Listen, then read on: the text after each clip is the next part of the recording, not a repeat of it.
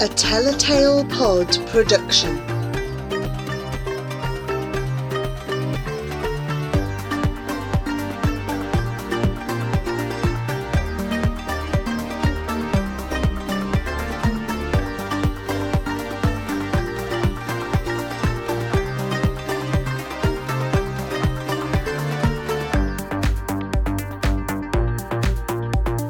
Asha and the Spirit Bird by Jasbinder Bilan.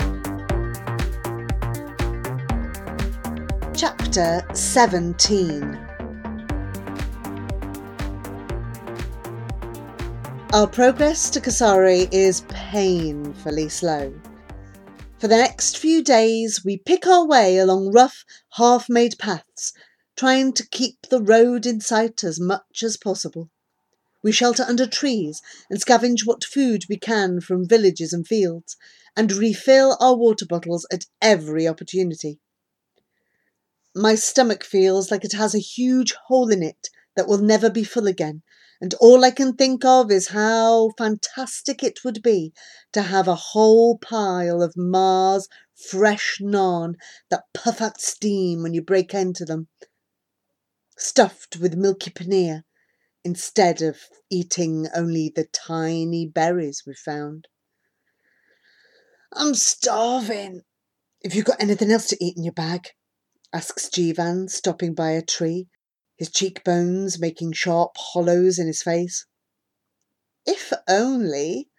I stop beside him, my legs shaky. There aren't even any chickens about.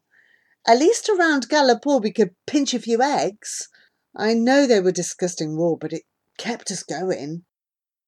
Yeah, but that was ages ago. He twists to face me, and the sudden shock of seeing the way his collarbone juts out from his t shirt makes me wish I had something to give him. Just think, when we get to the temple, we can have a pilgrim's meal. When we get to the temple. That's what you keep on saying. It's not my fault! I'm hungry too, you know. As each night falls and the moon gets smaller, it reminds me that I don't have much time left to find Papa. It's only five weeks until Diwali, until Ma gives up on our family and decides to go. Even though I've stuffed leaves into my shoes, my blisters have turned into bloodied scabs and rub even more. Sharp stones push through the worn soles, stabbing at my feet, and my swollen ankle is covered in a multicoloured bruise. We've already been travelling a whole week, I say, dragging myself along the worn path that leads to the temple at Kasare and then on to Zandapur. Why is it taking so long? I've had enough, says Jivan, breathing quickly, giving a noisy cough. We have to keep moving. The police won't have given up. They'll be looking for us even up here. Look, says Jivan. The weather's changing. I stare into the sky, pale and laden with snow, and feel so tiny against the towering mountains ahead, their never ending steep slopes stretching towards the clouds like stalagmites.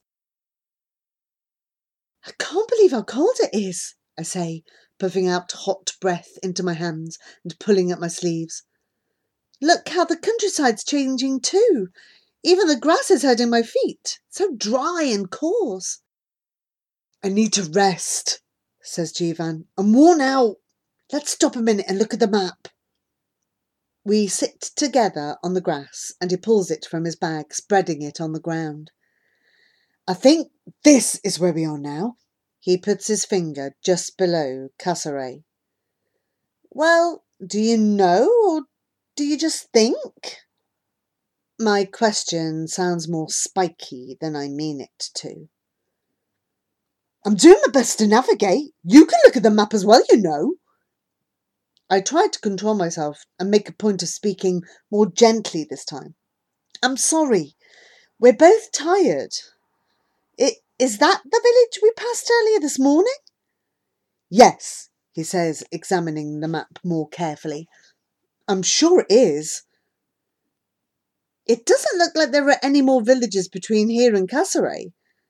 I trace our journey so far.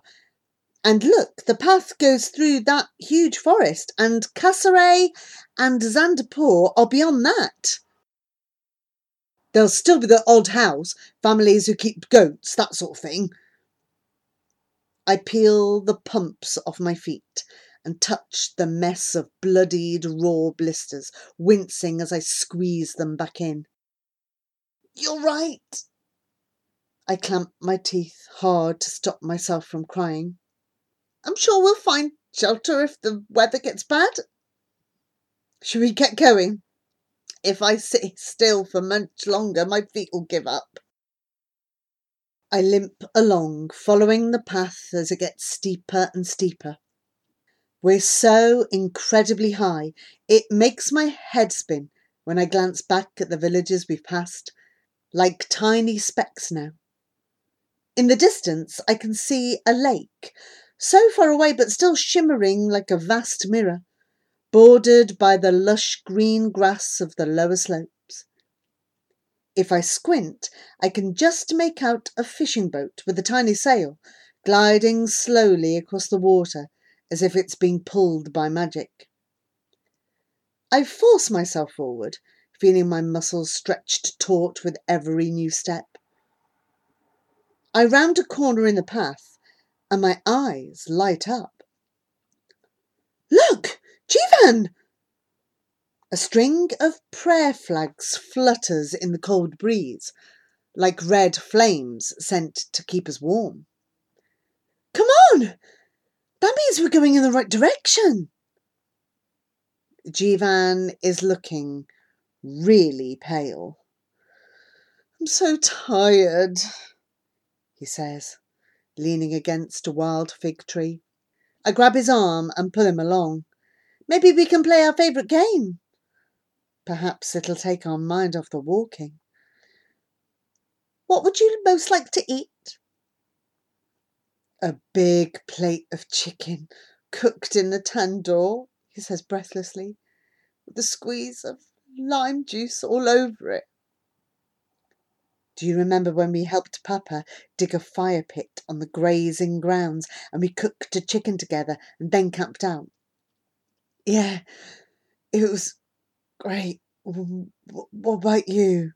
wheezes Jivan, slowing down again. Three of Ma's soft potato parathe, washed down with a big glass of mango lassi and then maybe one or two sweet jalabia. My stomach gives a hollow growl. I thought you said you wanted to get to Zandapur as soon as you could, says Jivan out the blue.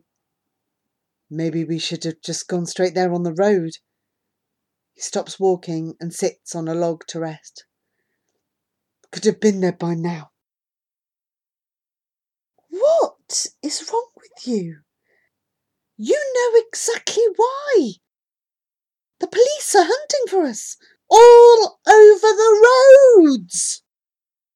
I kick loose rocks down the path. You're being so difficult. I swivel round and walk ahead, leaving him behind. When I turn to look for him, he's hardly moved at all. Why don't you just go back to the last village? I shout. I can go by myself. Maybe I will. His words catch hold of the breeze and follow me up the path. Guilt winds itself around me, and I wait while he catches up. He doesn't look well at all. My legs are aching, he says, and my temper flares again. So are mine. It's just the walking. You saw my feet. We've got to keep going, Jivan.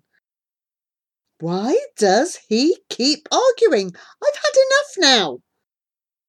I'm tired as well, but I'm not complaining.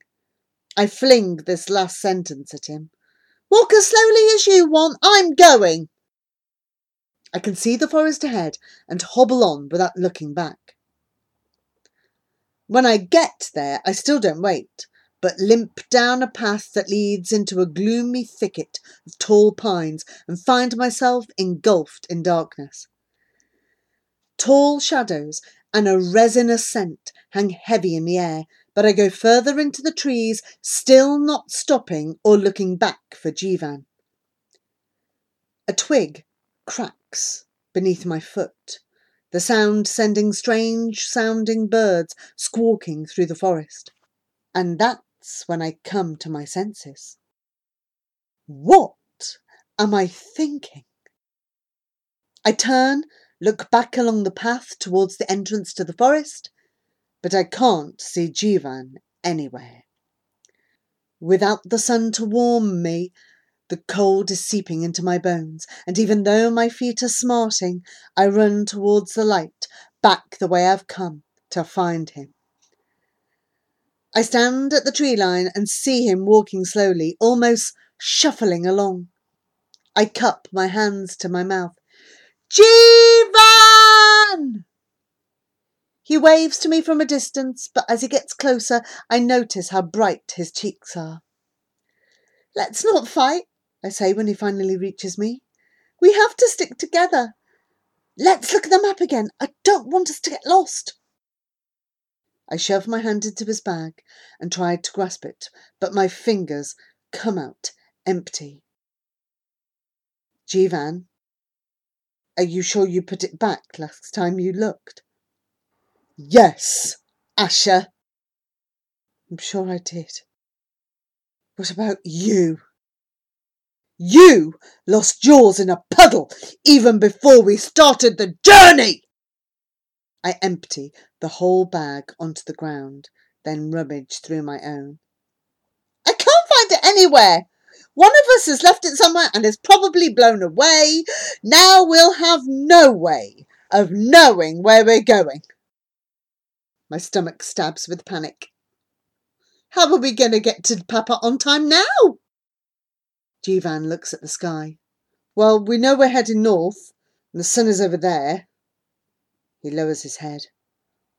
We have to go through the forest, that's for sure. I remember it from the map. We'll carry on, and then when it gets dark, I'll use the stars to make sure we're still going north. I tell myself to stop panicking. Jivan can read the stars as easy as storybooks. Of course, we won't get lost. We don't speak. Just continue into the forest, keeping to the pine needle covered tracks until we're swallowed by a shadow of the darkest green.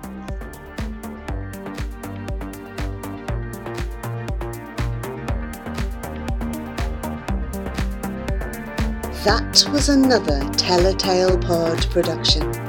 Remember that you can follow, share, and find more of our podcasts at tellatalepod.podbean.com.